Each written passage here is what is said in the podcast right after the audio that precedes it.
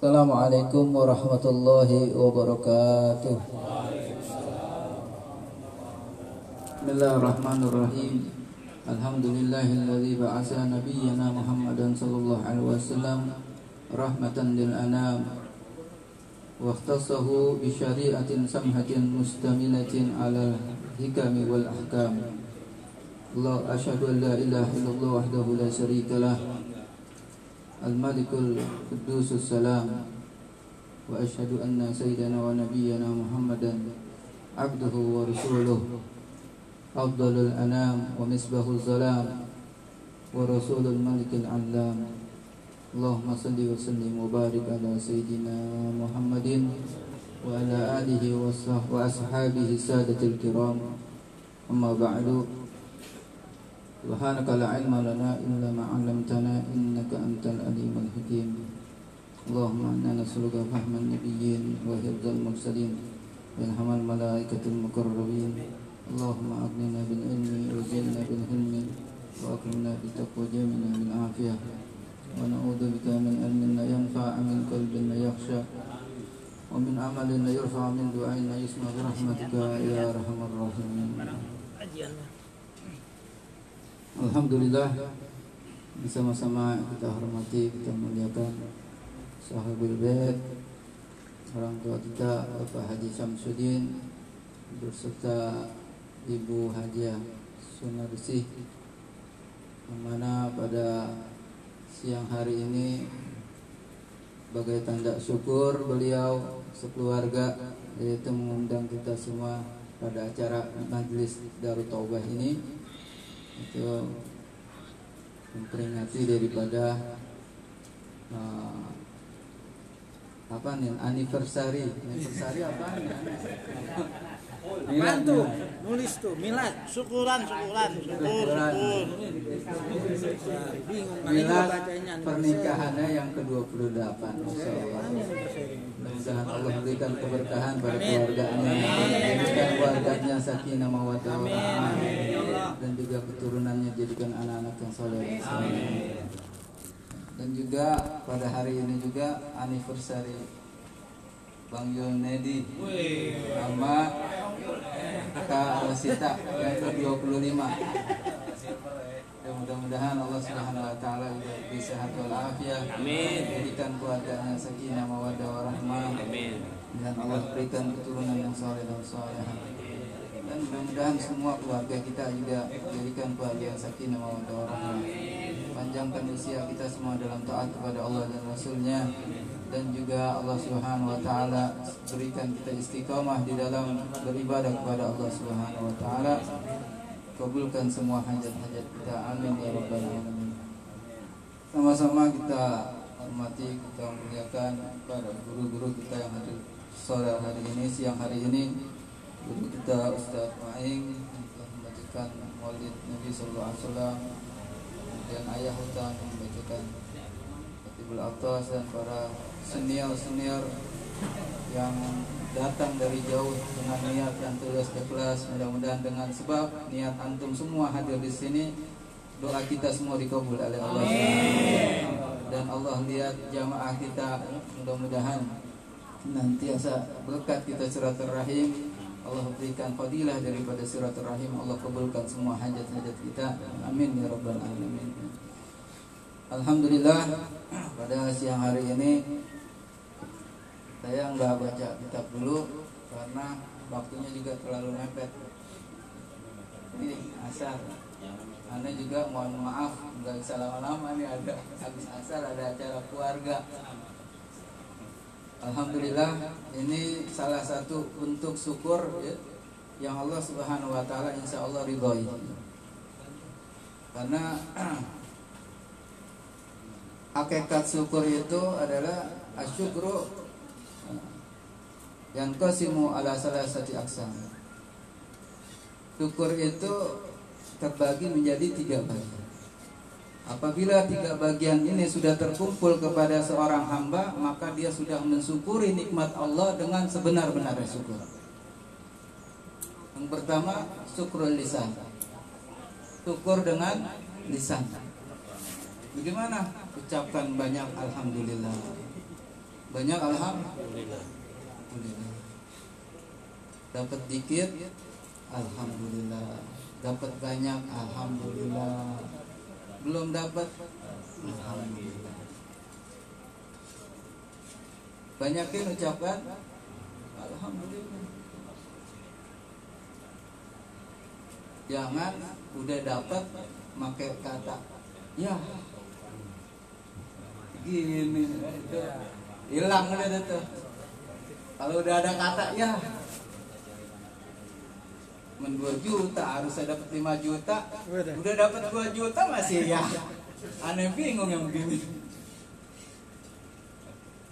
Gara-gara telat 10 menit harusnya dapat 5 juta jadi 2 juta. Aduh. Padahal udah dapat 2 juta masih. Ya kalau udah kata ya wadah. Repot dah. Jadi banyakin ucapkan alhamdulillah. Nabi Allah Musa alaihissalam Allah subhanahu wa ta'ala wahyukan kepada Nabi Musa alaihissalam Ya Musa usykur li haqqa syukri Nabi Musa bersyukurlah kamu kepadaku dengan sebenar-benarnya syukur. Kemudian Nabi Musa menjawab Ya Menyakdiru ala zalik Wahai Tuhanku Siapa yang orang yang mampu mensyukuri nikmatmu yang begitu banyak? Setiap detik ini hamba menikmati segala nikmatmu. Siapa yang mampu mensyukuri dengan sebenar-benarnya syukur? Enggak ada yang mampu ya Rob Karena begitu banyak nikmat yang kau berikan. Dari mulai bangun tidur sampai tertidur lagi Semua yang ada kita punya Minallah Nikmat dari Wa ma bikum min ni'matin fa minallah Enggak ada satu nikmat pun yang ada pada kita Kecuali datangnya dari Dari Allah Bukan dari hasil jeripaya kita Bukan. Ini mah sabab doa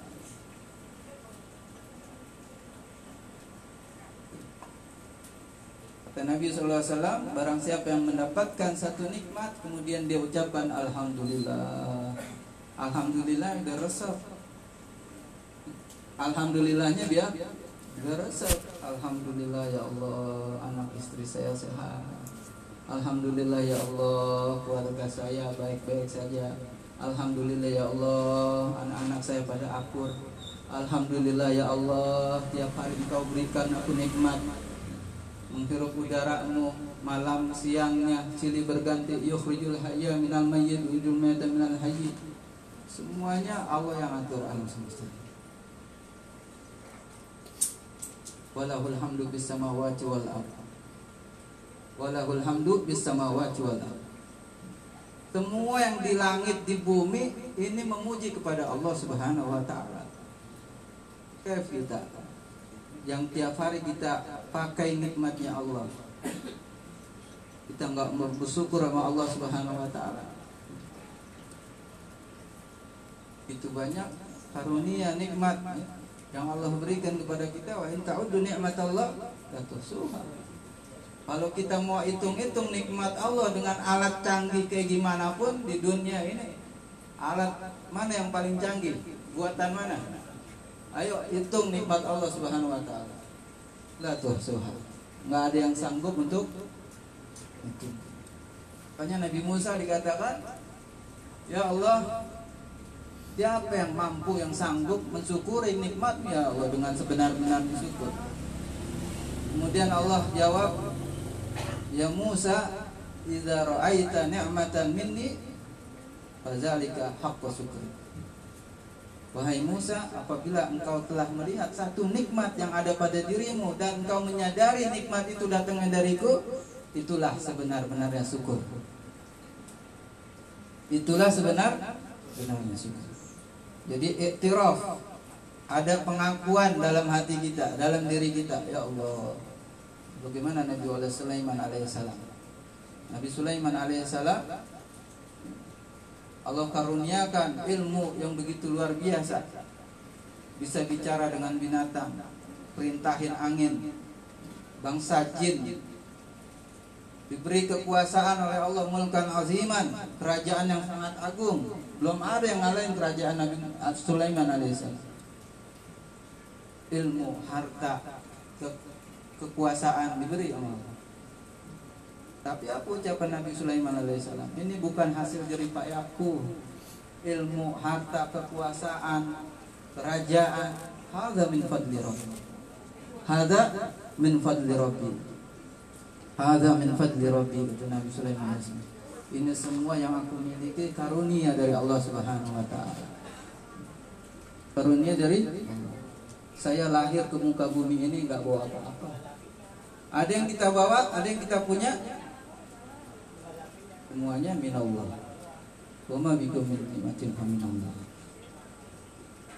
Banyakin ucapkan alhamdulillah Alhamdulillah, Alhamdulillah ya Allah. Ya resep itu Alhamdulillah vitamin. Alhamdulillah vita, vitamin. Syukur kepada Allah. Al-qanaah menerima apa yang Allah berikan kepada kita. Al-ghaniyah minal qanaah. Al-ghaniyah fil qanaah Kekayaan itu ada pada sifat kona. Syukur kepada Allah. Syukur kepada Allah. Kemudian saya singkat yang kedua syukur qalbi. Syukur di hati. Yang pertama dengan lisan. Banyak mengucapkan alham alhamdulillah. Alhamdulillah. Kemudian syukur hati. Hati ini apa? Iktiraf mengakui nikmat itu datangnya dari Allah. Tadi Nabi Musa dan Nabi Sulaiman. Begitu banyak nikmat oleh Allah, ilmu, kekuasaan, harta. Tapi mengakui semua datangnya dari dari Allah. Orang kalau sadar bahwa nikmat itu datangnya dari Allah, nggak ada orang yang bakhil. Nggak ada orang bah bakhil. Nggak ada. Orang bakhil itu dia merasa nikmat ini saya yang capek kerja keras. Kenapa harus saya bagi-bagikan orang? Enak aja. Gue capek. Banting tulang ibaratnya. Tapi kalau dia sadar nikmat itu semua datangnya dari Allah, dia pasti akan berbagi kepada seluruh makhluknya Allah. Khaliqin nasa bi hasan. Dia pasti pergauli semua hamba-hamba Allah ini dengan dengan akhlak yang baik. Ada orang susah bantu. Nggak peduli dia mau agama apa kek. Ya. Kan kalimatnya nas, manusia semuanya hamba Allah. Yang beriman, yang nggak beriman semuanya yang ciptakan apa? Adapun agama nafsi-nafsi, lakum dinukum waliyadi. Ana a'maluna walakum a'malukum. Udah? Tugas kita hanya mengakui bahwa dia adalah yang menciptakan Allah juga. Dan kita nggak boleh ngecilin orang, ya kan?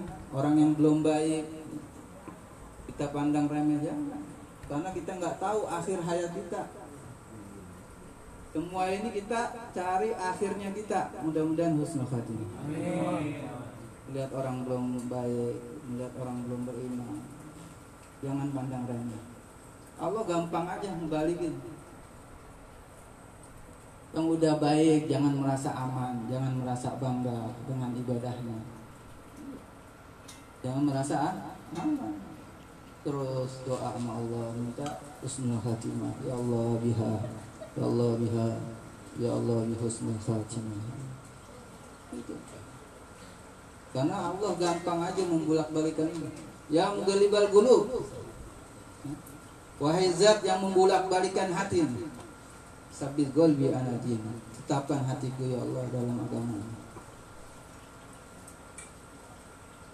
Berapa banyak di dalam kitab-kitab ulama kita? Kisah-kisah orang yang seperti itu. Yang bangga dengan ibadahnya Mengecilkan orang yang belum. Tenang ya. Kita doain saudara kita yang belum. Kita yang udah Alhamdulillah Syukur sama Allah Terus istiqomah ya Insyfitori tubali ahada. Jalan di jalan Allah jangan tengok kanan kiri Bismillah. Orang mau kata agi mau kata gitu udah. Bismillah jangan dengar apa-apa. Syukur qalbi syukur dengan hati. Mengakui bukan nikmat ini datangnya dari dari Allah. Ya Allah. Kita dikasih anak dikasih istri dikasih cucu mengaji kasih cucu alhamdulillah. Kasih rumah. Nah, pernah kita angan-angan ketika lahir ya Allah saya pengen begini begini nggak ada.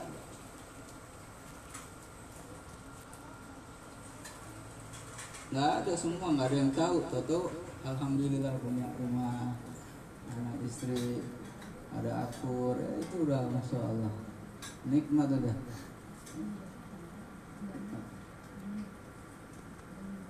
hasil kemudian yang ketiga syukur arka mensyukuri dengan apa dengan seluruh anggota tubuh kita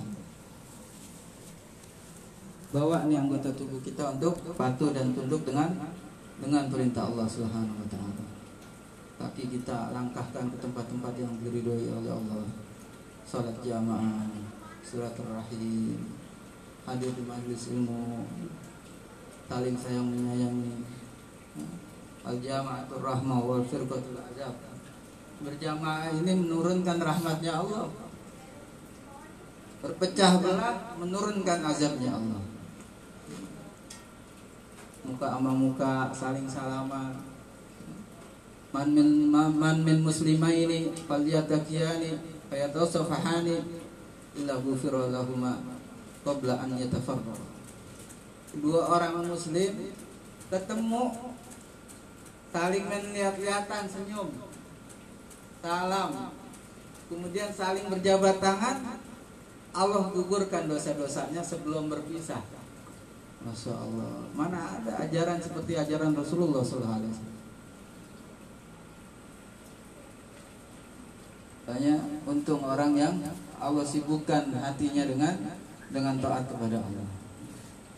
Dengan taat kepada Allah doakan saudara-saudara kita. Mudah semua keadaan menjadi baik. Alhamdulillah mungkin ini saja yang bisa Fakir sampaikan. Mohon maaf apabila ada salah-salah kata. Dan mudah-mudahan Allah Subhanahu wa taala pertemukan kita kembali dalam keadaan sehat walafiat panjang umur dalam taat kepada Allah dan Rasulnya keluarga kita semua jadikan keluarga yang sakinah mawaddah warahmah anak cucu kita jadikan anak yang saleh dan salehah Allah mudahkan segala urusan kita dunia wal akhirah kabulkan semua hajat-hajat kita dan Allah Subhanahu wa taala wafatkan kita semua dalam keadaan husnul khatimah. Allah angkat segala macam virus, musibah, fitnah, bala. Mudah-mudahan Allah berikan keamanan pada negeri kita dan seluruh negeri-negeri kaum muslimin. Ala hadin wa ala kunnatin salihah. وإلى حضرة النبي محمد صلى الله عليه وسلم سر الفاتحة. بسم الله الرحمن الرحيم. الحمد لله رب العالمين. الرحمن الرحيم. مالك يوم الدين. إياك نعبد وإياك نستعين. اهدنا الصراط المستقيم. صراط الذين أنعمت عليهم غير المغضوب عليهم ولا الضالين. يا ربنا يا كريم برحمتك يا أرحم الراحمين. اللهم نسألك بحق الفاتحة المعاظمة وسبع المثاني أن تفتح بكل خير وأن تجعلنا من أهل الخير وأن تعاملنا يا مولانا معاملتك لأهل الخير. وأن تحفظنا في أدياننا وأبداننا وأنفسنا وأموالنا وأهلنا وأولادنا من كل فتنة فتنة قوة وضير إنك ولي كل خير ومتفضل بكل خير ومؤتي بكل خير برحمتك يا أرحم الراحمين. يا الله بها يا الله بها يا الله بحسن الخاتمة. يا الله بها يا الله بها يا الله بحسن الخاتمة. يا الله بها. Ya Allah biha ya Allah bi husnul khatimah Allahumma maghfiratuka wasa' min dhunubina wa rahmatuka rajib lana min a'malina ya hayyu bi rahmatika ya arhamar rahimin Allahumma ij'alna waj'al auladana wa zurriyyatana ikhwanana min ahli ilmin wal khair wa la taj'alna wa iyyahum min ahli syarri wa dhir والعمل والنية والهدى إنك على كل شيء قدير. ربنا لا تزغ قلوبنا بعد إذ هديتنا وهب لنا من لدنك رحمة إنك أنت الوهاب. ربنا تقبل منا إنك أنت السميع العليم. ربنا تقبل منا إنك أنت السميع العليم. ربنا تقبل منا إنك أنت السميع العليم. وتب علينا إنك أنت التواب الرحيم. ربنا آتنا في الدنيا حسنة وفي الآخرة حسنة وقنا عذاب النار. وصلى الله على سيدنا محمد وعلى وصحبه وسلم. فتك سبحان ربك رب العزة عما يصفون. سلام على المرسلين. والحمد لله رب العالمين. الحمد لله على نعم الله.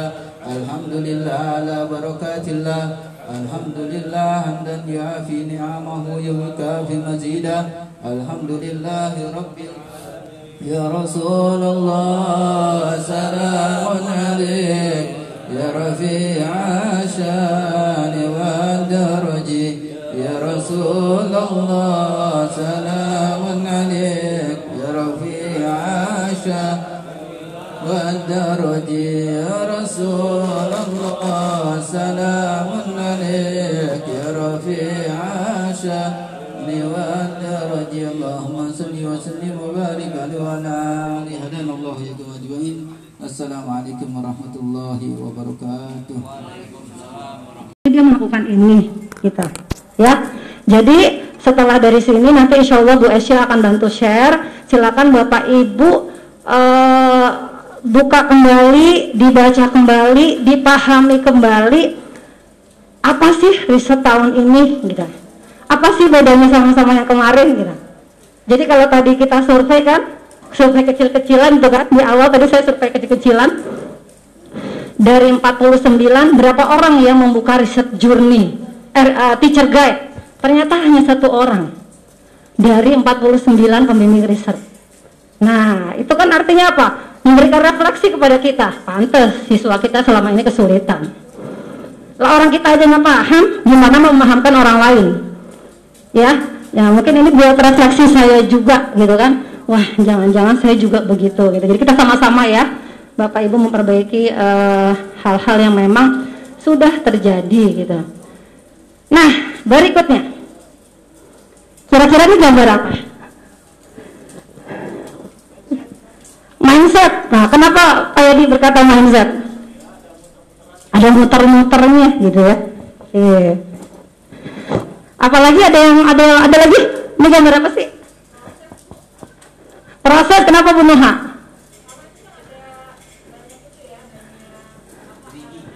Oke, good. Ada banyak elemen. Memang dari proses ini tadi betul Bunda dari Pak Yadi juga bilang betul. Apa yang dihasilkan kira-kira? Yang dihasilkan apa kira-kira? Ya lo Bunur kita udah kayak siswa di situ wonder. Ya kan Bapak Ibu guru sering ya begini ya, sering begini dalam pembelajaran. Kira-kira apa nih? Yang dihasilkan dari perputaran uh, informasi di otak kita itu apa sih?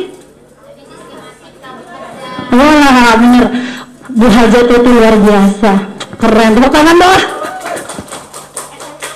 Oh iya bener Alumni SMA 8 gitu loh. Kagak diragukan. Bener-bener. Eh kata eh kata siapa itu? Sombong banget. Kata siapa Mujai oh kan kalau kalau maklum kan Mandra sama Pak kan satu suku ya kan? Jadi apal banget gitu iya betul tadi Bu Hajatuti Masya Allah ya. Itu yang memang kita banyak tuju. Apaan sih tadi Bu gak kedengeran? Sistematika berpikir siswa yang akan kita bangun sehingga sehingga apa nih? Sehingga titik-titik kita lihat. Sistematika, sistematika berpikir siswa kalau di Nurul Fikri Masya Allah ya. Kalau saya bandingkan sama sekolah-sekolah lain sekolah kita tuh luar biasa. Gimana caranya berinovasi agar uh, sekolah kita memiliki keunggulan? Kan kalau kata siapa gitu ya kalau uh, satu sekolah atau instansi apa pun tidak memiliki inovasi apa yang terjadi? Mati. Betul. Makanya uh, luar biasa Nurul Fikri terus berinovasi.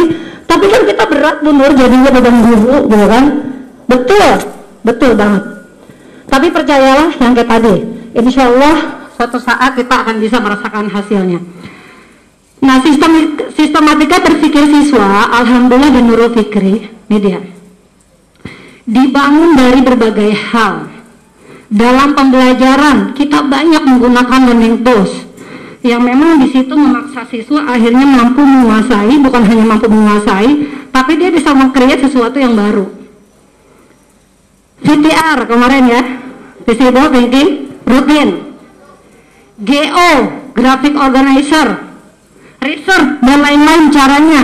Itu semuanya kan memang berputar untuk satu tujuan sehingga menghasilkan sistematika berpikir yang baik atau kita kenal istilahnya apa?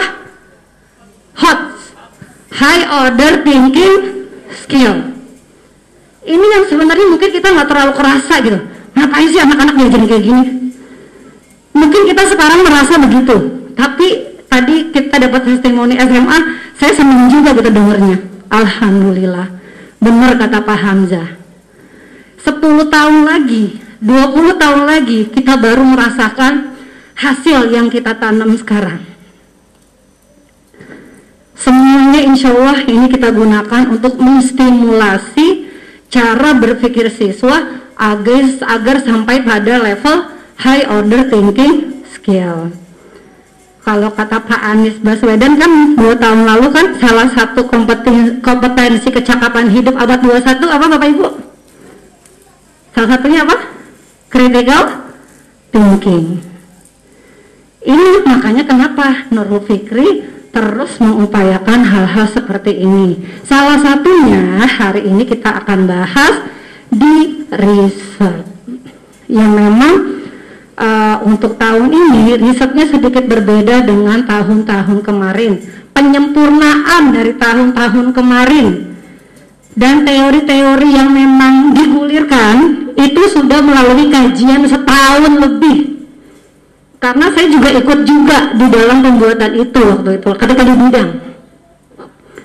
Jadi emang lama prosesnya sampai akhirnya melahirkanlah file-file yang Bapak Ibu selama ini lihat di DCR gitu ya. Nah berikutnya. Ini ini mudah-mudahan senantiasa menjadi penyemangat kita Bapak Ibu ya. Uh, surat At-Taubah ayat 105 Ustadz Nauzaik uh, Ustadz Amin insya Allah di sini pada hafal semua di luar kepala ya. Bekerjalah kamu maka Allah dan Rasulnya serta orang-orang mukmin akan melihat pekerjaanmu dan kamu akan dikembalikan kepada Allah yang mengetahui akan yang gaib dan yang nyata lalu diberitakan kepada kamu apa yang telah kamu kerjakan. Jadi insya Allah apa pun yang kita kerjakan saat ini ikhlas niatnya karena Allah insya Allah kita akan menerima hasilnya nanti. Ya. Mungkin kita di tahapan sekarang bercapek-capek gitu ya. Tapi ingat kita mendidik putra putri yang memang insya Allah ke depannya itulah calon-calon penerus agama kita nanti di kemudian hari. Kalau kalau ibarat petani gitu ya petani itu menanam padi. Terus dia pakai tanahnya yang bagus. Pupuknya bagus teknologinya keren. Setelah dia lakukan terakhir apa usahanya? Kenapa Pak Tepek? Tawakal sama Allah. Terserah sama Allah. Kalau jadi semua Alhamdulillah enggak jadi. Ya memang itu udah takdir Allah. Sama kayak kita siswa hari ini membimbing siswa untuk melakukan riset menggunakan VTR, GO kita berusaha aja semaksimal mungkin gitu. Hasilnya serahkan sama Allah nanti. Apakah kita akan melihat uh, keberhasilan, keberhasilan keberhasilan yang tadi kayak kakak-kakak di SMA lebih banyak? Wallahu alam. Ya.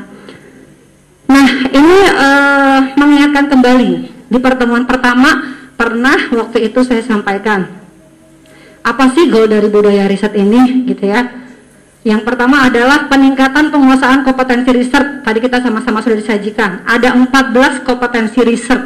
Jadi betul-betul riset tahun ini beranjak dari kompetensi apa yang ingin dicapai. Pembentukan karakter siswa yang memiliki rasa ingin tahu tinggi ini pasti. Pembentukan pola pikir generasi ulul albab yang logik, sistemik, ilmiah, dan berorientasi pada pengagungan kebesaran Allah. Nanti kita arahkan juga tuh siswa ketika buat teori, kaitkan sedikit dengan uh, apa namanya Al-Quran. Ada Al-Quran berbicara tentang itu, gitu ya, salah satunya. Jadi uh, bukan hanya berpikir hot, tapi juga dia berpikir religius, gitu insya Allah ya. Nah ini tadi kompetensi riset SD. Ini saya ambil keseluruhan saja di kelas 6. Walaupun tadi kita tahu di kelas 1 1 2 hanya 6 saja. Dengan titik poin berbeda dengan kelas tinggi. Ya Allah, saya aja baru lihat sekarang itu Bu Nur. Nah, makanya nanti coba dilihat lagi di uh, riset apa teacher guide ya. Ada empat uh, sepuluh kompetensi riset yang harus dikuasai siswa di SD.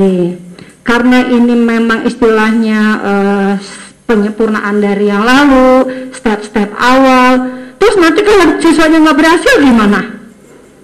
ya nggak apa-apa yang pasti kita udah mengarahkan gitu kan? Ke step-step yang diminta. Kita riset tahun ini berorientasi pada proses. Prosesnya yang kita lihat. Nanti ada di terakhir ya penjabarannya. Nah ini dia.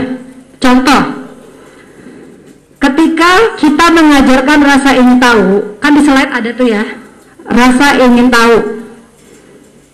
Kan siswa biasanya maaf ya ini saya ini dulu. Contoh ini saya ambil uh, punya saya aja deh contohnya ya. Nah kan Bu Esya Masya Allah ya dengan Bu Astrid koordinasinya luar biasa.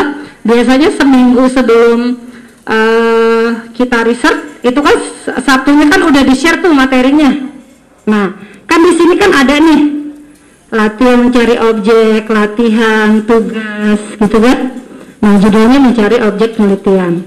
Judul-judul besar ini adalah kompetensi risetnya. Jadi pastikan nih ketika siswa dia mau mengisi yang nomor dua, eh nggak boleh. Kenapa? Dia harus isi dulu latihan nomor satu. Kalau latihan nomor satunya nggak dikerjain, gimana dia mau tahap ke berikutnya?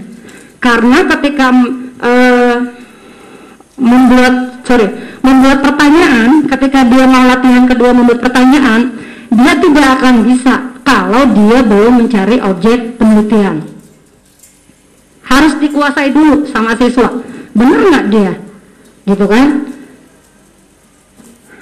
Nah ini sedikit nih sedikit. Rasa ingin tahu seperti apa sih? Ini yang pertama. Di situ sebenarnya jelas banget. Di uh, latihan. Arahkan siswa dengan STW daripada hafalkan STW apa STW Willy? Lama itu luar biasa. Di luar kepala karena setiap hari pakai. Sitting wonder yang kita arahkan adalah amati lingkungan sekitar rumah atau sekolah. Jadi dia mesti tim wonder lingkungan rumah atau sekolah. Eh, di kelas 6 waktu itu kan saya berpartner sama Bu Nuha ya di 6D itu saya pernah bilang ke anak-anak janganlah kamu di kelas 6 itu masih aja percobaannya gunung meletus pakai soda kue. Istilahnya udah nggak zaman gitu karena kita memang riset yang kita inginkan adalah kontekstual mendekatkan masalah-masalah yang diteliti dengan keseharian siswa. Makanya siswa kita arahkan mengamati lingkungan sekitar rumahnya atau sekolahnya atau dia lagi jalan-jalan melihat apa gitu. Nah ini yang mungkin uh, sedikit berbeda. Kalau tahun kemarin kan misalnya percobaan-percobaan gitu.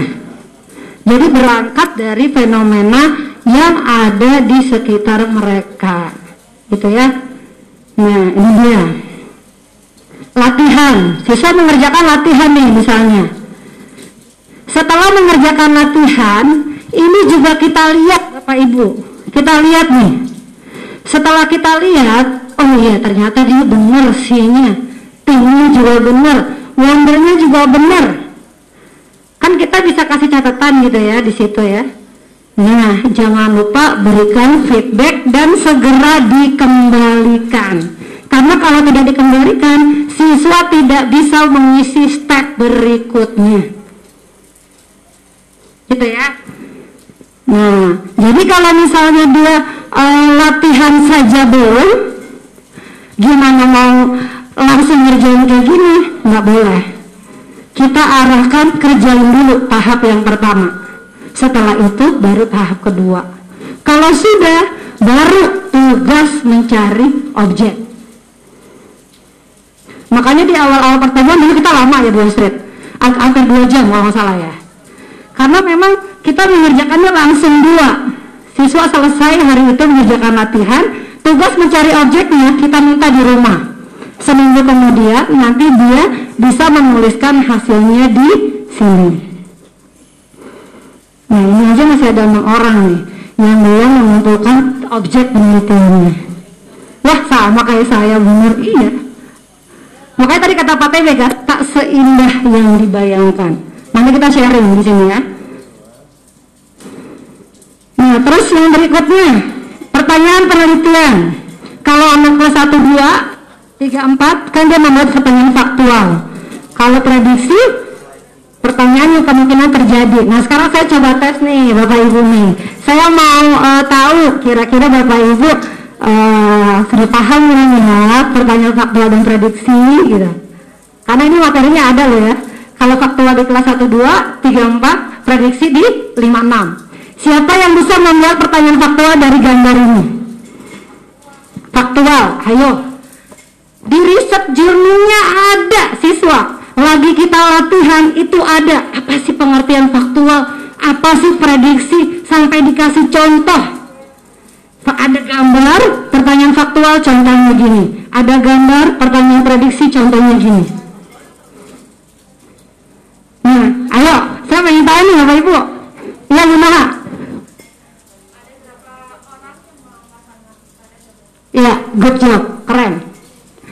Ada berapa orang yang angkat tangan? Kasih tepuk tangan dulu dong, ya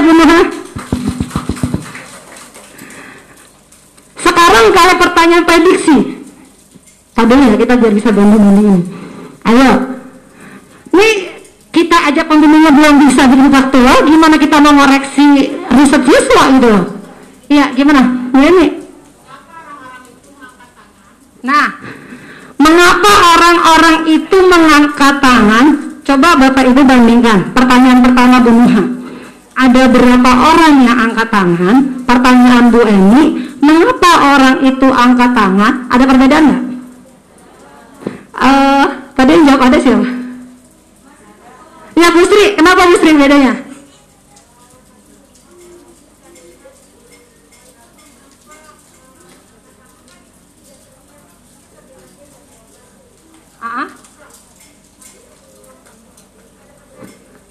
Oke, okay.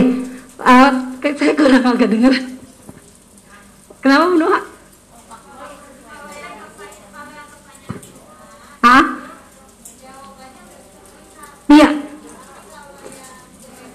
Hah? Ya, keren. Berarti Bu Sri udah baca riset nih. Keren, keren. Di riset journey ada contekannya gitu. Makanya sebenarnya kita ngajarin riset tahun ini tuh gak usah jauh-jauh lihat dari riset Juni ini dimintain ngapain sih gitu. Diminta apa sih? Lagi ngoreksi siswa, bener gak sih sesuai teori yang ada di situ gitu. Jadi betul tadi ya. Pertanyaan faktual adalah pertanyaan yang memang dia ada di situ, gambarnya tuh di situ, jawabannya ada di situ. Tapi kalau prediksi, pertanyaan yang memang kemungkinan-kemungkinan yang terjadi dan jawabannya bisa jadi kita nggak temukan di sini harus cari info lagi kayak tadi Bu ada berapa orang yang angkat tangan? Kayak gitu nggak? Kelihatan lah ya. Satu dua tiga empat. Nah ya kan? Ada berapa orang yang pakai baju warna biru misalnya? Itu faktual yang dilihat. Yang dilihat dan memang oh iya ada jawabannya di situ. Kalau tadi kan mengapa orang itu angkat tangan? Ada nggak jawabannya? Yang tentu tiap orang beda-beda jawabannya. Atau apa uh, apa yang terjadi misalnya? Atau berapa banyak orang yang angkat tangan dalam sejam dalam pelajaran bahasa Indonesia? Wah itu udah prediksi banget itu. Nah itu pertanyaan prediksi. Nah sampai sini gimana? Uh, jelas nggak perbedaan faktor prediksi? Insya Allah ya Mr. Filin ya. Sip. nanti kita sesi tanya terakhir ya Bapak Ibu. Nah, yang terakhir, ini saya cuma tiga step dulu ya. Mencari sumber informasi. Ini juga lagi-lagi ada di sini. Dan jelas banget latihannya. siswa tuh disuruh ngapain. Ini jelas banget, teorinya juga ada di sini ketika kita buka riset journey atau ketika kita bisa latihan. Jadi Bapak Ibu nggak usah nyari jauh-jauh. Kak, saya mau e, ngoreksi siswa benar apa enggak gimana ya? Teorinya udah ada semua di sini. Nah, teorinya tadi arahkan ke situs atau website terpercaya. Nah, ini ya, di sini semuanya ada. Nanti silakan dibuka. Karena kalau dibuka sekarang nggak cukup. Bedakan data dan opini. Kita arahkan siswa ketika riset itu mencari informasi yang sifatnya data. Emang apa bedanya data sama opini? Silakan dibuka lagi. Ini untuk kelas rendah ya, kelas tinggi ya, kelas rendah nggak ada. Silakan dibuka lagi di sini. Ada apa beda opini sama data? Baca bener baik-baik. Makanya saya kadang kalau lagi e, mau riset Senin itu hari Minggunya atau Senin paginya biasanya kita suka wiritin dulu apa sih oh iya oh iya karena saya juga nggak hafal semuanya kita harus belajar dulu oh iya ini maksudnya ini oh iya nanti begini begini begini. Ketika nanti menjelaskan ke siswa kita udah paham. Kan biasanya guru sehari lebih tahu kan? Biasanya gitu ya. Nah nanti tahapan-tahapan berikutnya silakan bapak ibu lihat di GCR masing-masing ya. Nah ini yang perlu menjadi uh, apa ya perhatian kita bersama saya juga. Kita sebagai pembimbing satu pahami setiap kompetensi riset yang memang menjadi tak capaian di level tersebut. Banyak siswa ini bukan hanya terjadi di SD di SMP pun juga ada. Ada siswa-siswa yang masih terpola lama jadi dia ngerjain aja dulu semuanya ngerjain semua dikerjain sampai dia udah ketemu hasilnya. Dia udah melakukan percobaan. Terus kita apain kalau ada siswa begitu? Kita bilang suruh ulang. Jangan. Biarin aja. Berarti dia udah semangat. Tapi kita arahkan kalau dia sudah melakukan percobaan kayak begitu kita arahkan step-stepnya yuk coba kamu isi yang pertama dulu. Tuangkan hasil percobaan kamu, kenapa kamu melakukan itu di slide yang pertama, latihan mencari objek. Terus menjawab pertanyaan, cari sumber, hipotesa, sampai nanti pelaksanaan penelitian. Nggak usah dilarang, biarkan saja. Nanti kalau dilarang, malah nanti dia jadi down gitu kan. Hah, aku nggak mau lagi ya gitu kan. Oh enggak, nggak begini, riset sekarang nggak begini, nggak boleh kayak begini Nah kalau ada siswa yang sudah terlanjur begitu, nggak apa-apa. Tapi kita arahkan dia untuk mengisi yang tadi. Dari situ kita bisa lihat kemampuan dia mencari objek penelitian udah benar belum? Kemampuan dia e, mencari sumber udah benar belum? Ini contoh ya, nanti saya kasih contoh. Yang kedua, pastikan siswa mengisi latihan tahapan tiga e, riset sebelum mengerjakan tugas. Ini tadi saya sudah sampaikan. Berikan feedback setelah siswa selesai mengerjakan. Karena ketika diberikan feedback atau lewat catatan atau lewat komentar pribadi, ketika kita kembalikan, siswa baru bisa mengerjakan. Kalau kita nggak mengembalikan mengembalikan, siswa nggak bisa ngerjain di journey. Bukan begitu Bu Esya? Iya. Saya juga dulu pernah taruh kasus kayak gitu. Bu Esya, kok ini anak nggak bisa dibuka? Kenapa ya gitu? Oh ternyata saya belum kembaliin arahkan siswa sesuai dengan kompetensi dan tahapan yang ada di riset juni. Dan pastikan kesinambungan setiap tahapan. Maksudnya gimana benar nih contoh ya contoh. Saya akan ambil contoh yang salah dan yang betul. Bukan salah sih harus diperbaiki. Uh, mana nih ini udah ada yang ngumpulin. Nah ini dia. Contoh-contoh ya. Uh, ini Mindi kelas bunuh izin bunuh menggunakan siswanya.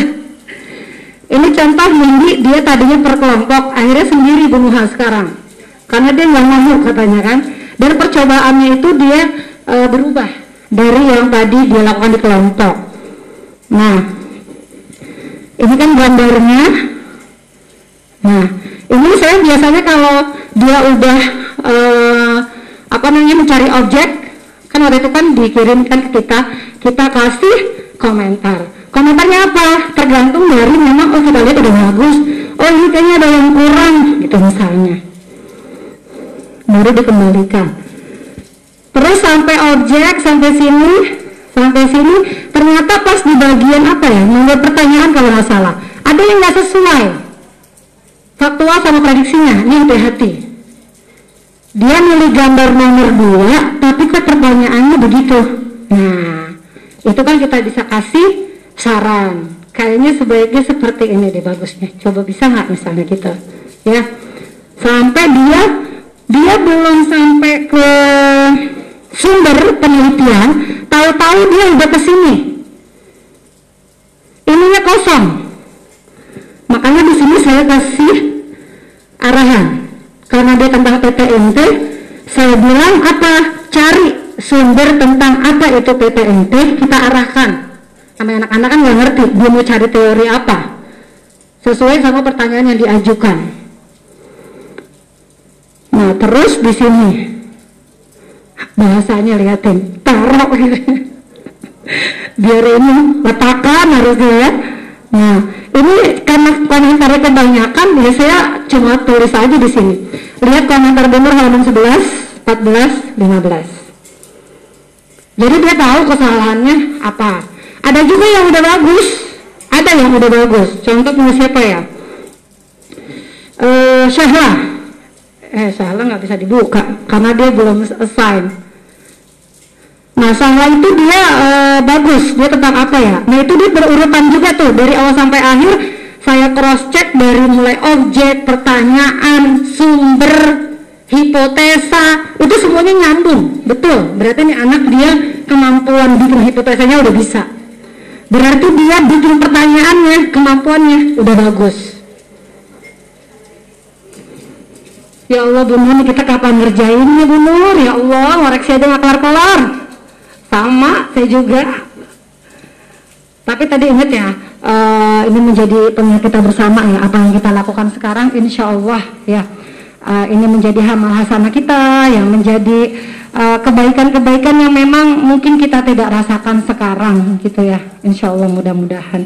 Nah jadi itu sedikit ya sedikit sharing buat kita hari ini. Mudah-mudahan semakin menguatkan kita Uh, dan langkah pertama tadi, yuk sama-sama buka teacher guide-nya. Ya, itu adalah panduan kita sebagai seorang pembimbing supaya kita lebih paham. Gitu. Ya, ya mungkin itu uh, Bapak Ibu mohon maaf lahir batin banyak kekurangan karena kita juga di sini saya juga sama-sama belajar. Ada Bu Fatona di sini Bu Fatona yang lebih paham sebenarnya karena tahun lalu uh, riset itu sama Bu Fatona yang Fatona ya. Nah, gitu. Jadi Fatona itu juga uh, dengan setahun ini juga uh, apa ya kata Bu tadi banyak temuan gitu. Anak-anaknya masih ke pola yang lama Bu. Iya benar. Karena kita kan namanya perubahan pelan-pelan, nggak apa-apa.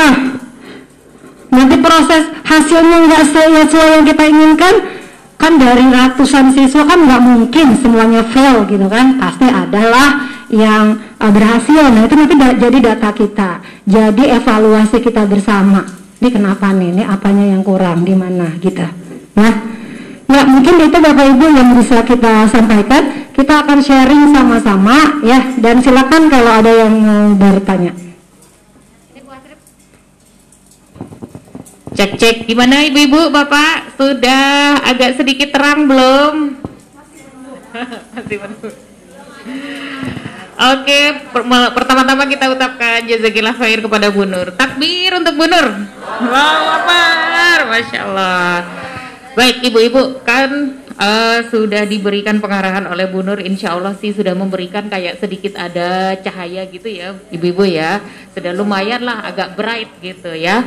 Nah jadi kita bisa sedikit melihat nih uh, kira-kira ruangannya ini uh, sudah rapi apa masih berantakan gitu kan.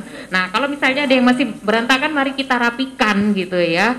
Nah mumpung di sini ada Bu Nur ada juga Bu Fatona uh, barangkali masih ada yang berantakan berantakan itu monggo silakan di disampaikan supaya nanti bisa kita rapikan sama-sama. Silakan ibu-ibu. Silakan ibu-ibu yang mau ada di sharing, sharing aja sharing. Bu Sri, masya Allah, takbir Bu Sri, Allah Akbar.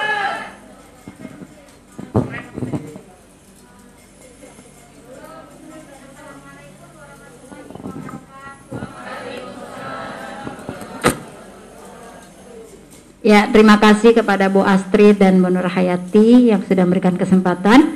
Uh, ya, uh, apa untuk memang untuk riset berbeda ya Bu dengan tahun-tahun kemarin. Dia lebih, uh, saya sih sangat ini sekali ya, bagus sekali. Uh, ada ibaratnya ada peningkatan karena guru-guru anak-anak, terutama kelas 1 itu dia dilatih dari awal. Nah kalau kelas 1 itu kan sebenarnya yang bekerja itu bukan hanya anak-anak ya Bu, tapi itu lebih kepada uh, orang tuanya. Nah, jadi ada di kelas saya yang ada beberapa anak yang belum mengerjakan ya. Sampai sekarang satu pun belum dikerjakan. Saya sudah beberapa kali meng, apa menjapri ya. Jadi kayaknya ini orang tuanya adalah orang tua lama. Jadi dia menganggap bahwa ah risetnya nanti aja tiba-tiba udah bikin gitu kali ya mungkin. Soalnya memang belum sama sekali gitu. Mungkin mereka seperti waktu tahun lalu kan tiba-tiba anaknya jadi bikin display gitu ya. Terus sudah gitu. Jadi e, mereka belum buat sama sekali. Nah e, itu di kelas saya ada beberapa ya ada tiga orang kalau nggak salah. Tapi memang kalau untuk e, apa untuk anak-anak yang baru itu dia dari awal gitu ya. Dari awal mereka sudah mulai dengan langkah-langkah yang kita itu ya gambar gitu. Ya e, seperti itu gitu. Jadi ada juga yang anak-anak tuh dia tidak tidak ada gambar dia tiba-tiba muncul. Pertanyaannya pak kucing ayam gitu. Dari tidak ada gambar. Alhamdulillah e, setelah diberi penjelasan anak tersebut mulai mengganti. Jadi itu gimana nih bu untuk anak-anak yang memang orang tuanya mungkin dari orang tua lama yang mungkin masih pen, apa pem, pemahamannya sama seperti tahun lalu. Gitu. Ya Bu, terima kasih sharingnya. Assalamualaikum warahmatullahi wabarakatuh.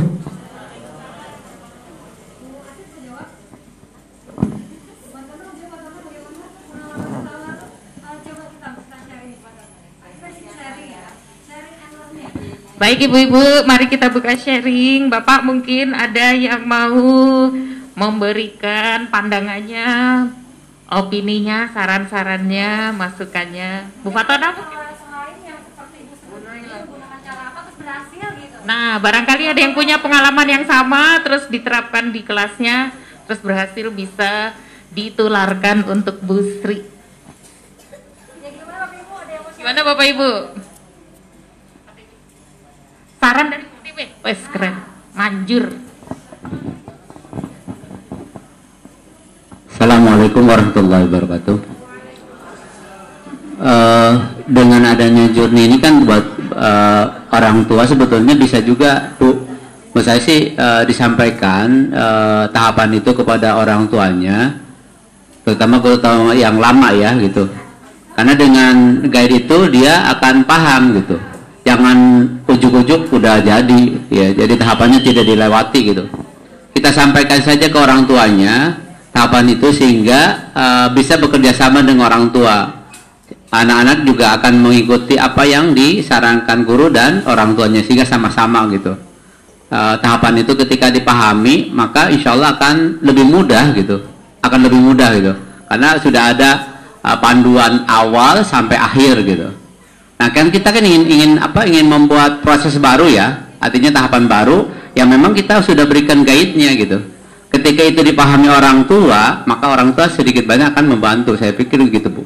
Jadi kita komunikasikan saja ke orang tuanya yang tadi tiga sehingga uh, akan dipahami orang tua maka itu akan mempermudah buat orang tuanya dan anaknya sendiri gitu.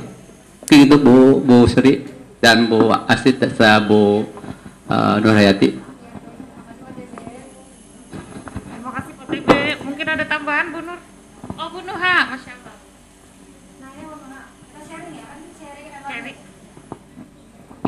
Ya, makasih ya Bu Astrid. Bismillahirrahmanirrahim. Uh, kalau saya Bu Astrid mengamati gitu ya, mengamati, mencermati dan berusaha untuk flashback lagi dari apa-apa yang sudah kita lakukan di riset sebelumnya. Jadi memang timingnya itu kan ya seperti ini ya, sekitar Agustus gitu ya, November lah, November gitu ya, kita mulai riset. Uh, kalau saya melihat untuk yang tahun ini, uh, kan sesuatu yang baru gitu ya, sebetulnya uh, buat anak-anak tuh uh, apa ya bermanfaat gitu ya, guidance ini gitu ya. Cuma kalau saya melihat gini, timingnya kayaknya kurang pas. Kurang pasnya kenapa? Pertama, anak-anak lagi PTMT baru mulai. Gurunya bak big bak kerjanya lebih keras dari yang sebelum-sebelumnya itu yang pertama. Yang kedua, penugasan di luar riset itu lagi banyak anak-anak UK, latihan, proyek dan lain-lain. Yang ketiga, eh, kita juga sedang guru ya, guru sedang menyesuaikan dengan ritme kerja yang baru, PTMT dan lain-lain. Tuh biasa kalau saya pribadi ya, agak keteteran bu dengan kerjaan pribadi gitu ya PTMT karena waktu kita yang tadinya bisa kerja jadi harus nungguin anak-anak gitu kan di penjemputan. Dan itu tiap hari. Kalau di total seminggu udah berapa jam gitu kan. E, kemudian harusnya kita bisa ngerjain yang lain kita harus nungguin gitu ya walaupun kadang-kadang kita bergantian gitu ya dengan dengan teman e, sekelas kita gitu ya.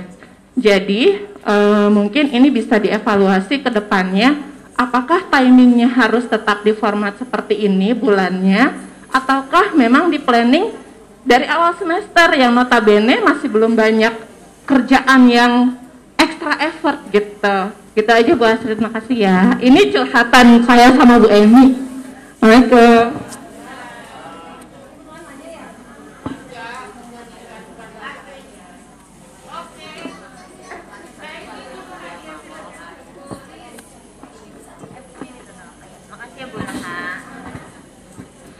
Iya, bismillahirrahmanirrahim. Assalamualaikum warahmatullahi wabarakatuh.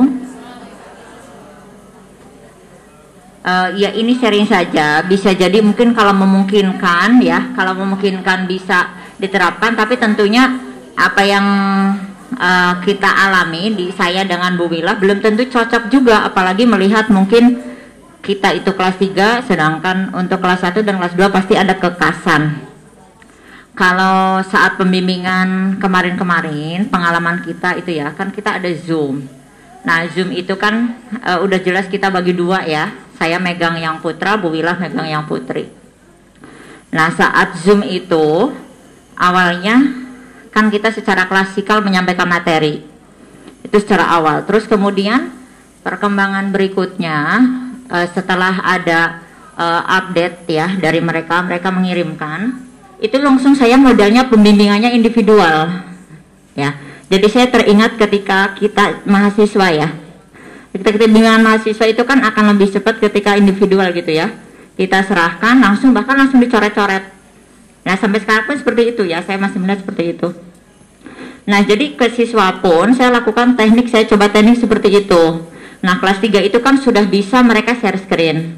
Nah jadi uh, di bor itu ada Bu Wilah bor dengan Putri, saya bor dengan Putra. Nah, jadi saya satu-satu mereka minta presentasi perkembangannya. Yang sudah mereka ke, uh, apa? Yang sudah mengerjakan pasti bisa presentasi.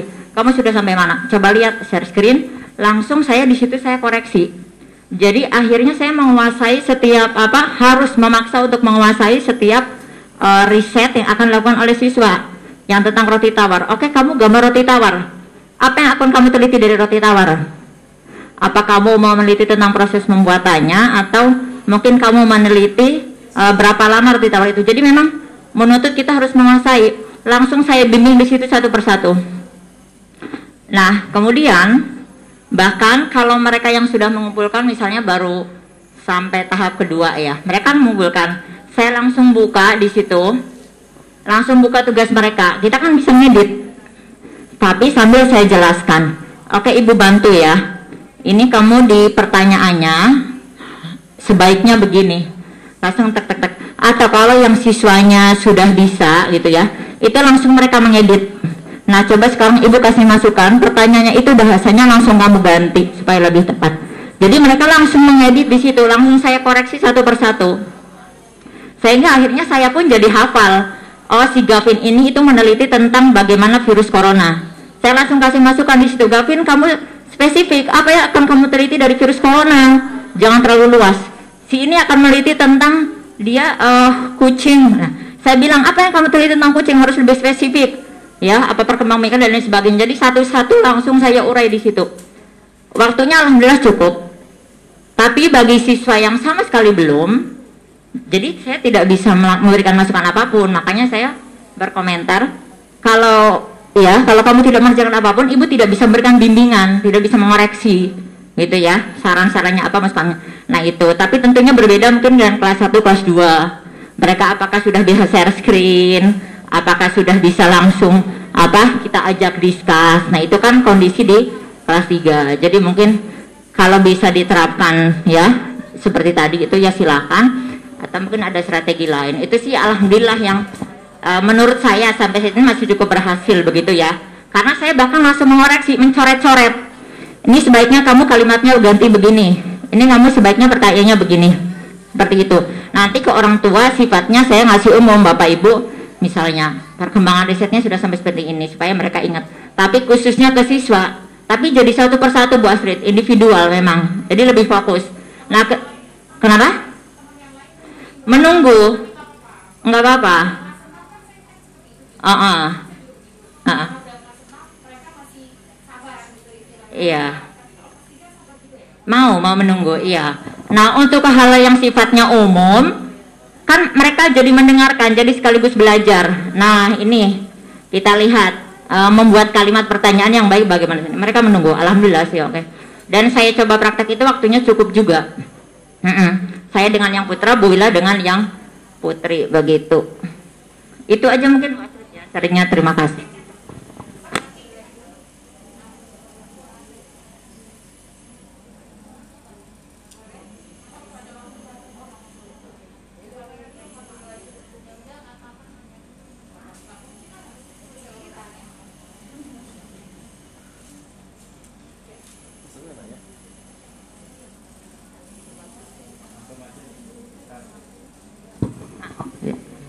Terima kasih Bu Astrid.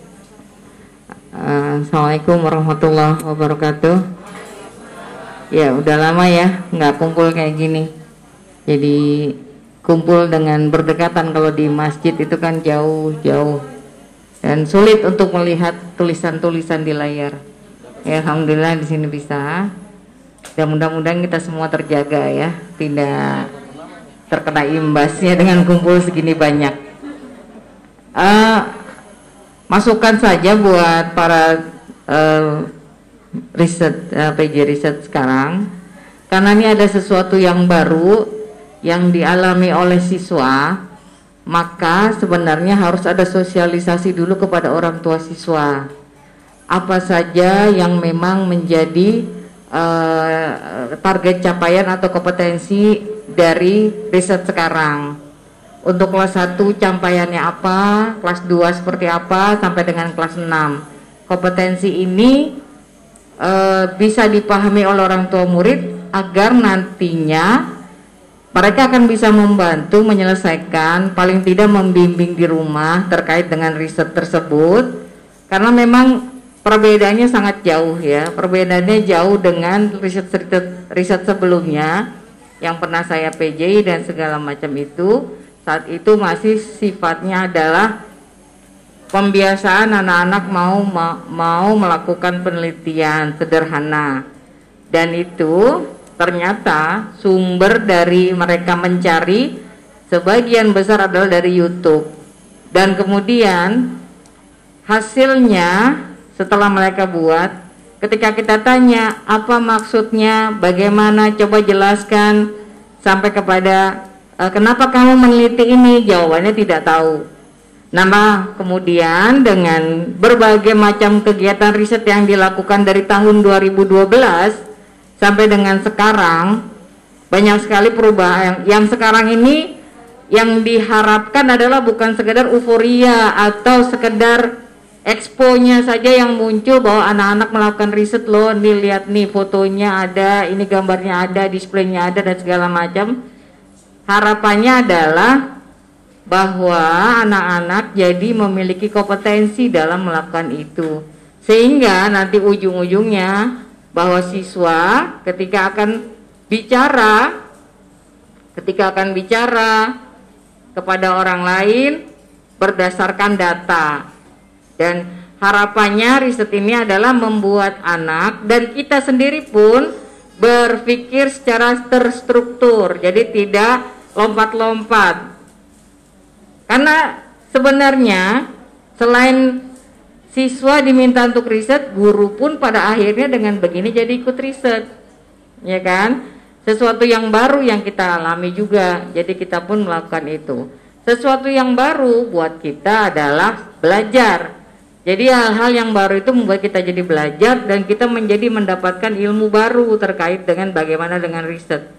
Jangan sampai kita sebagai seorang guru risetnya hanya mau ketika lulus skripsi dan yang sudah S2 hanya di saat S2-nya. Tapi tidak melakukan riset di setiap saatnya. Padahal apa yang kita lihat, apa yang kita rasakan, apa yang kita pegang, semua itu adalah riset buat kita. Kita ambil hikmahnya itu berarti riset. Gitu ya. Nah, ini uh, saran saya sebentar lagi kan ada pembagian rapot.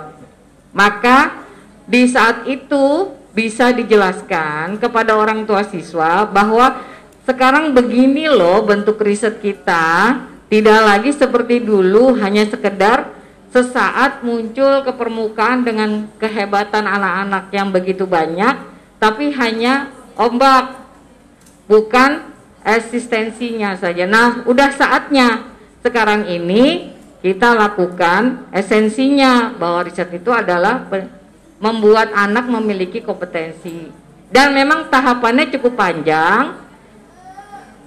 Tahapan terakhirnya adalah dengan 14 kompetensi yang ada saat ini di kelas 12 dari kelas 10, 11, 12 gitu ya. Eh, kelas 10 dan 11. Kelas 7 dan 8 itu pun masih tahapannya seperti SD kelas 6. Tapi kelas 6 sebenarnya juga tidak dapat ini ya. Hanya ini menjadi peningkatan kompetensi siswa untuk lebih uh, teliti lagi dan bisa, berbicara pun berdasarkan data dan fakta seperti itu. Ya jadi harapannya nih mungkin bisa nih Pak TB diberikan masukan di saat nanti pembagian rapot ada sesi penjelasan terkait dengan riset sehingga orang tua jadi bisa membantu pelaksanaan riset ini. Bagi anak yang belum melakukan maka bisa diingatkan orang tuanya juga. Bagi yang sudah alhamdulillah mereka sudah bekerja secara mandiri. Ya itu saja Bu Astrid. Assalamualaikum warahmatullahi wabarakatuh. Warahmatullahi wabarakatuh. Takbir ibu-ibu. Allah Akbar. Masya Allah. Baik. Baik ibu-ibu ini satu lagi dari Bu Nanaya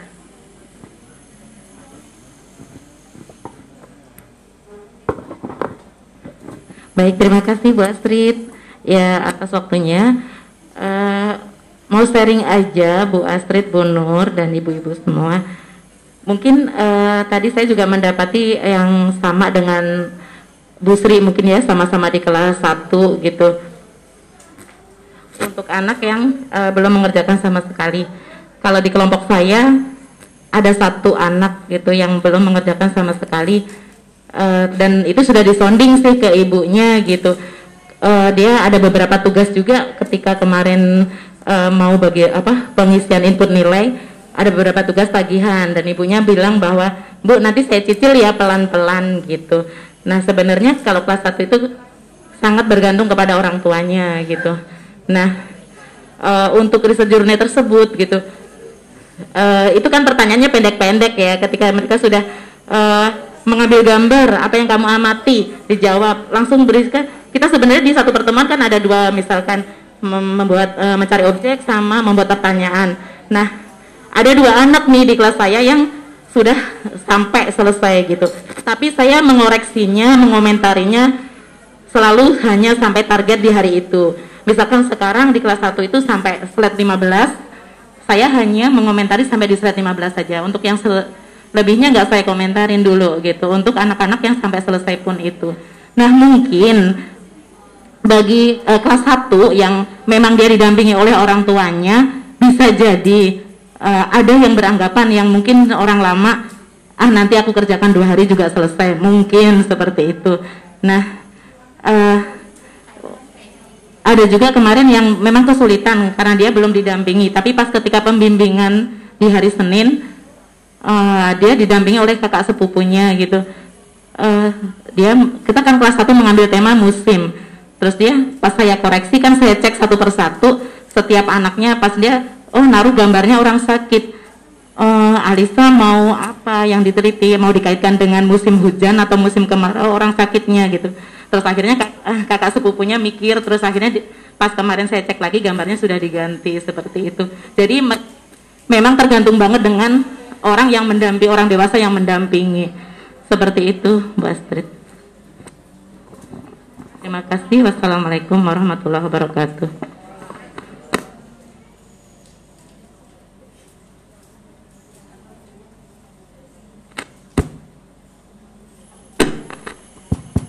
Alhamdulillah jazakillah khair Bu Nana, ibu-ibu semuanya jazakumullah. Alhamdulillah banyak sekali masukan dan sharing hari ini terutama dari Bu Fatonah insya Allah kita akan perhatikan ya Pak TB, Bu Nur. Uh, kemudian ada juga dari Bu Sri Legini, Masya Allah terima kasih untuk sharingnya. Kayaknya ini juga ada nih di, di setiap kelas, di kelas saya juga ada. Kemudian ada dari Bu Nuha, uh, usulnya bagus banget nih Bu Nur. Insya Allah nanti kita perhatikan juga mengenai timingnya. Terus untuk Bu Lilis ini sama dengan saya ya. Saya juga caranya seperti itu. Uh, mudah-mudahan ini memang mudah-mudahan anak-anak bisa lebih lebih memahami tentang alur riset. Dan ada dari Bu Nana nih Bu Nur. Uh, ada anggapan ortu menyelesaikan nanti nanti aja. Nah, gimana Bu Nur ini tanggapannya? Silakan Bu Nur. Terima kasih Bu Astrid dan Bapak Ibu yang sudah memberikan tanggapan. Hari ini Alhamdulillah kita banyak uh, sharing dan kita akhirnya menjadi learning ya. Supaya menjadi apa? Supaya kita bisa applying dan bisa achieving. Ya gitu ya kalau nggak salah ya. Uh, sharing, learning, applying, kemudian akan mencapai tujuan yang kita inginkan. Ya, uh, tadi usul Bu Lilis, Bu Astrid itu juga sama akhirnya saya melakukan itu. Sama saya juga melakukan itu. Di sela waktu-waktu bukan pertemuan riset saya janjian dengan para siswa untuk zoom. Sesuai kesepakatannya mau hari apa. Di situ juga sama tuh tadi kayak Bu Lilis Bu Astrid. Setiap kelompok dia harus menampilkan udah sampai mana? Terus uh, kita tanya kita koreksi sehingga yang lain bisa melihat. Sampai-sampai akhirnya saya juga bikin grup khusus riset 6D di mana di riset itu akhirnya karena saya guru bidang studi bukan wali kelas yang setiap saat nongkrong di kelas kan kalau wali kelas kan enak gitu ya ketemu anaknya PTMT nah langsung ditegur. Nah Bu Neneng juga sama Bu Isti walaupun dia wali kelas bikin juga akhirnya. Akhirnya saya karena memang ketemunya sama siswa nggak ada kurang banget. Mau nggak mau akhirnya ya udah saya bikin grup apalagi kelas bunuhan 6D nggak pernah ketemu PTMT sama sekali. Bikin grup dan di grup itulah akhirnya saya progres. Karena kalau di GCR mereka jarang baca mungkin. Atau keselip-selip. Di situlah saya progres. Siapa kelompok siapa udah sampai mana? Sudah dengar komentari silakan buka GCR misalnya gitu. Step ke berikutnya. Sampai eh, pekan ini kan targetnya adalah anak-anak membuat instrumen penelitian melalui HIPOM atau mereka buat panduan percobaan itu juga harus melewati kita kalau GIFOM-nya belum kita baca, belum kita perbaiki, belum kita tambah-tambahin, kamu nggak boleh nyebar. Kalau kita udah bilang aku sih yes gitu ya, nah itu baru boleh sebar. Tapi kalau nggak melewati saya, terus tiba-tiba dia uh, apa namanya sebar gitu ya, nah itu kita minta da, ini lagi. Kenapa? Uh, kalau udah sebar kesepakatan kita kan kemarin seperti itu. Untuk memastikan apa? Instrumen yang dia buat benar nggak? Sama hipotesa yang memang dia ajukan sama pertanyaan yang dia ajukan. Artinya kita cek kesinambungannya gitu. Jangan sampai pertanyaannya apa hipotesanya apa tahu-tahu dia nyebar gifon pertanyaannya itu wala ke mana-mana maka di situlah fungsi kita sebagai pembimbing, mengarahkan, memberikan perbaikan-perbaikan yang memang uh, akhirnya siswa paham. Oh iya, ternyata harus begini ya bu. Iya, nggak apa-apa kita sama-sama belajar, ya. Nah itu sama uh, tadi seperti Bu Iris yang Bu Asrid sudah lakukan ya. Mudah-mudahan sih ini terus gitu ya sampai sampai minggu ini pun juga kita janjian. Minggu depan juga ketika memang uh, harusnya libur kita janjian Jadi tiap pekan memang saya uh, akan ada Zoom dan memang kita akan progres setiap kelompok. Ya mau nggak mau gitu. Ya Bismillah lah. Mudah-mudahan dengan usaha kita yang uh, memang maksimal, hasilnya juga maksimal. Ya pahalanya juga maksimal. Amin. Ya, itu ya mudah-mudahan.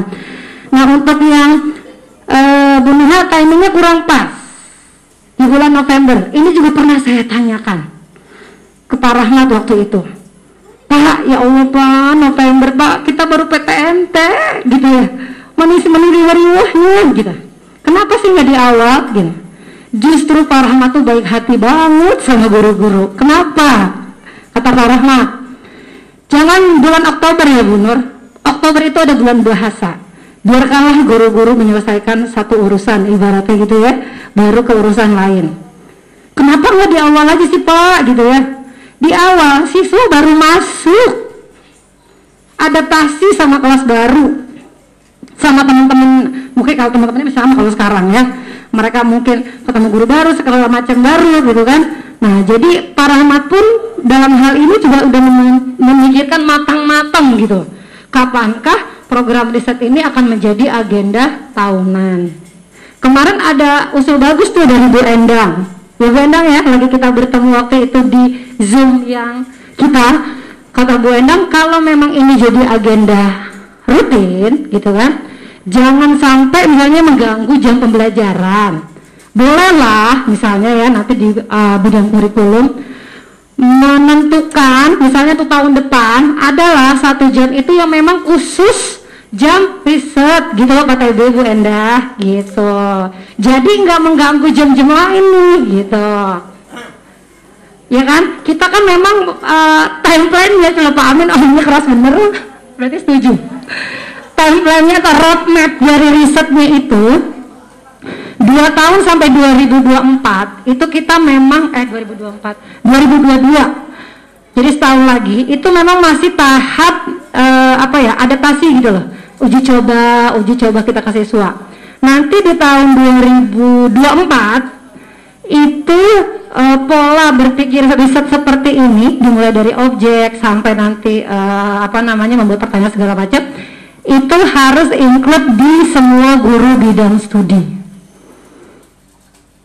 Begitu sih arahan Pak Rahmat gitu. Makanya kenapa siswa dua tahun ini sampai tahun depan itu memang masih tahap kita uji coba dulu. Nanti kita lihat lagi kurangnya apa, uh, ininya apa, kelebihannya apa, mana yang perlu diperbaiki. Kita terus evaluasi. Yang tadi saya bilang namanya program baru penyempurnaan tentu banyak sekali hal-hal yang menjadi uh, concern kita untuk sama-sama kita perbaiki agar tujuan yang memang kita sudah tetapkan di awal tuh bisa sama-sama kita capai. Gak ada seorang pun di dunia ini gitu ya bikin program bim salah bim langsung satu tahun jadi nggak ada.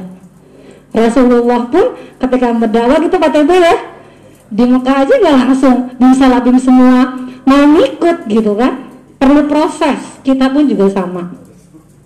Jadi mudah-mudahan Allah senantiasa memberikan kita kesabaran ibu ya. Senantiasa memberikan kita ya Allah ini anak gitu ya ya Allah. Gitu. mudah-mudahan uh, seperti kata siapa tuh?